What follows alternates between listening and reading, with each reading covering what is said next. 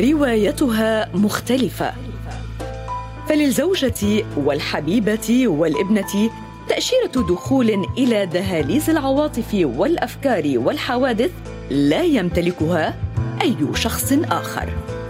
على مسامعها تكون الكلمة الأصدق، وفي جوارها تكون الانفعالات أوضح، وبمرافقتها تشتعل فوضى الأفكار بحرية. هي باختصار على مسافة صفر من فرحه وحزنه. لذلك لجأنا إليها نحن لا عبثا ولا تسلية ولا فضولا إنما لنقترب أكثر من ملامح رجال دخلوا التاريخ من بابه العريض فكان بودكاست كما روت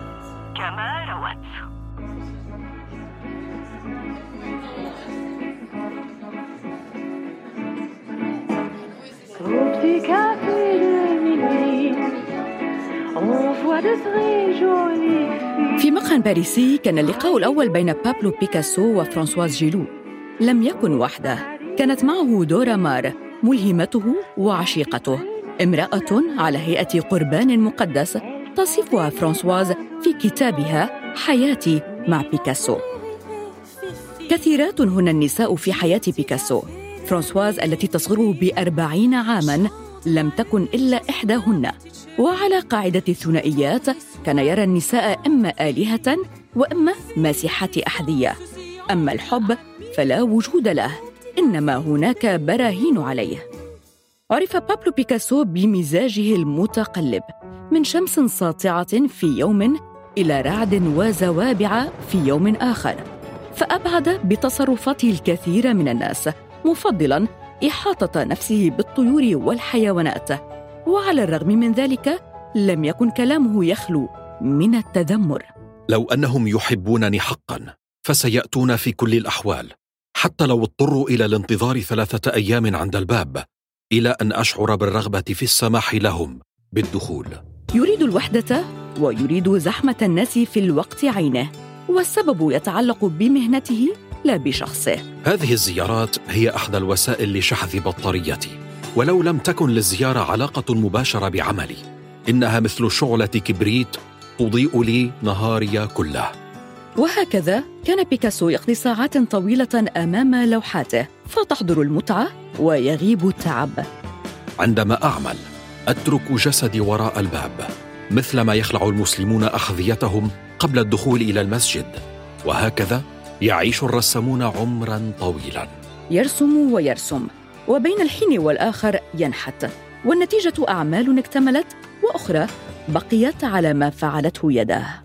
أرسم صوري بالطريقة التي يكتب فيها الناس سيرهم الشخصية. فاللوحات المرسومة سواء انتهت أو لم تنتهي هي صفحات دفتري. وبذلك فهي تستند إلى الحقيقة وسيختار المستقبل ما يفضل من الصفحات. فالاختيار ليس بيدي. فنان منحط. هكذا نظرت إليه ألمانيا النازية في ذلك الوقت ففرضت حظرا على أعماله. ومع ذلك بقي محط اهتمام أصدقائه أمثال جون بول سارتر وسيمون دو بوفوار والشاعر بيير ريفيردي وللاصدقاء نصائحهم. بعضهم اقترح عليه مغادرة فرنسا وآخرون رأوا ضرورة تقدمه لنيل الجنسية الفرنسية.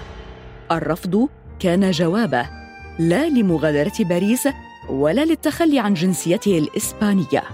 لا يهمني أن أكون على جانب من السلبية وأن أخضع للقوة أو الإرهاب. أريد أن أبقى هنا لأنني موجود هنا. القوة الوحيدة التي تجبرني على الرحيل هي الرغبة في الرحيل.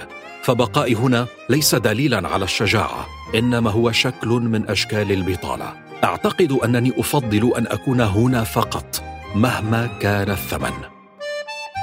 إنه الرابع والعشرون من آب من العام أربعة وأربعين.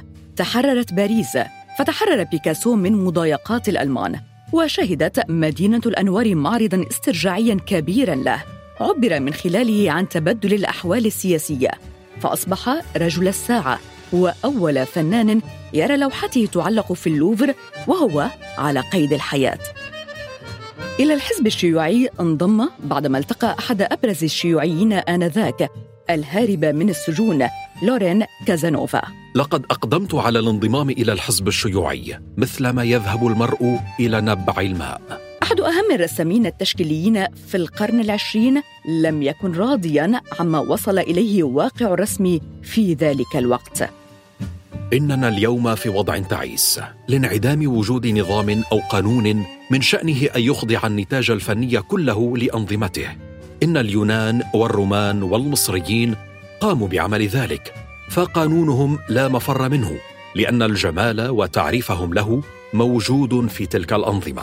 وحين فقد الفن كل علاقة له مع التراث فضلا عن الحرية التي جاءت إليه مع الحركة الانطباعية وأباحت لكل رسام أن يفعل ما يريد. انتهى الرسم. وعندما تقرر أن تكون أحاسيس الفنان وعواطفه هي الجانب المهم وأصبح بوسع كل إنسان أن يعيد خلق اللوحه كما فهمها. لم يبق عندئذ فن تصويري ولم يبقى غير أفراد. أما النحت فمات ميتة مماثلة. تروي فرانسواز عن بيكاسو منطلقات الفن التكعيبي الذي أثار صدمة وجدلا في الوسط الفني كما الشعبي. لقد جاءت تعبيرا عن رغبة غامضة في العودة إلى نوع من النظام من قبل بعض الذين أسهموا فيها. نعم كنا نحاول التحرك باتجاه مضاد للانطباعية وكان ذلك هو السبب الذي تخلينا من أجله عن اللون والعواطف والأحاسيس وكل ما تم إدخاله من قبل الانطباعيين إلى اللوحة. من أجل أن نبحث ثانية عن أسس ذات نظام معماري في التكوين محاولين أن نوجد نظاما. تروي فرانسواز عدم اكتراث بيكاسو إلى الوجه الظاهر للحياة. يقبل أي سكن ومساحة الترفيه محدودة كما الأصدقاء. يتساوى الناس في امتلاك طاقتهم والشخص العادي هو من يبذر طاقته بطرق صغيرة وكثيرة. أما أنا فأجمعها من أجل أن تتركز في شيء واحد فقط عمل الفني وكل شيء آخر فداء له. بمن فيهم أنت فرانسواز وأنا أيضا وأي إنسان آخر. أخافه الموت بعد عمر السبعين فعبر عن استعداده لتقديم أي شيء في مقابل العودة عشرين عاما إلى الوراء. يقول بيكاسو الرسام الأكثر شهرة في عصره والأكثر جدلا إنه يريد تمزيق الحقيقة بكل ما تعنيه الكلمة ويريد جر العقل إلى أماكن لم يعتدها ليوقظها. وتقول والدته له لو صرت جنديا فستكون قائدا ولو صرت راهبا فسينتهي بك الأمر لتصبح بابا ليرد هو. وبدلا من ذلك أصبحت رساما وانتهى بي الأمر إلى أن أكون بيكاسو.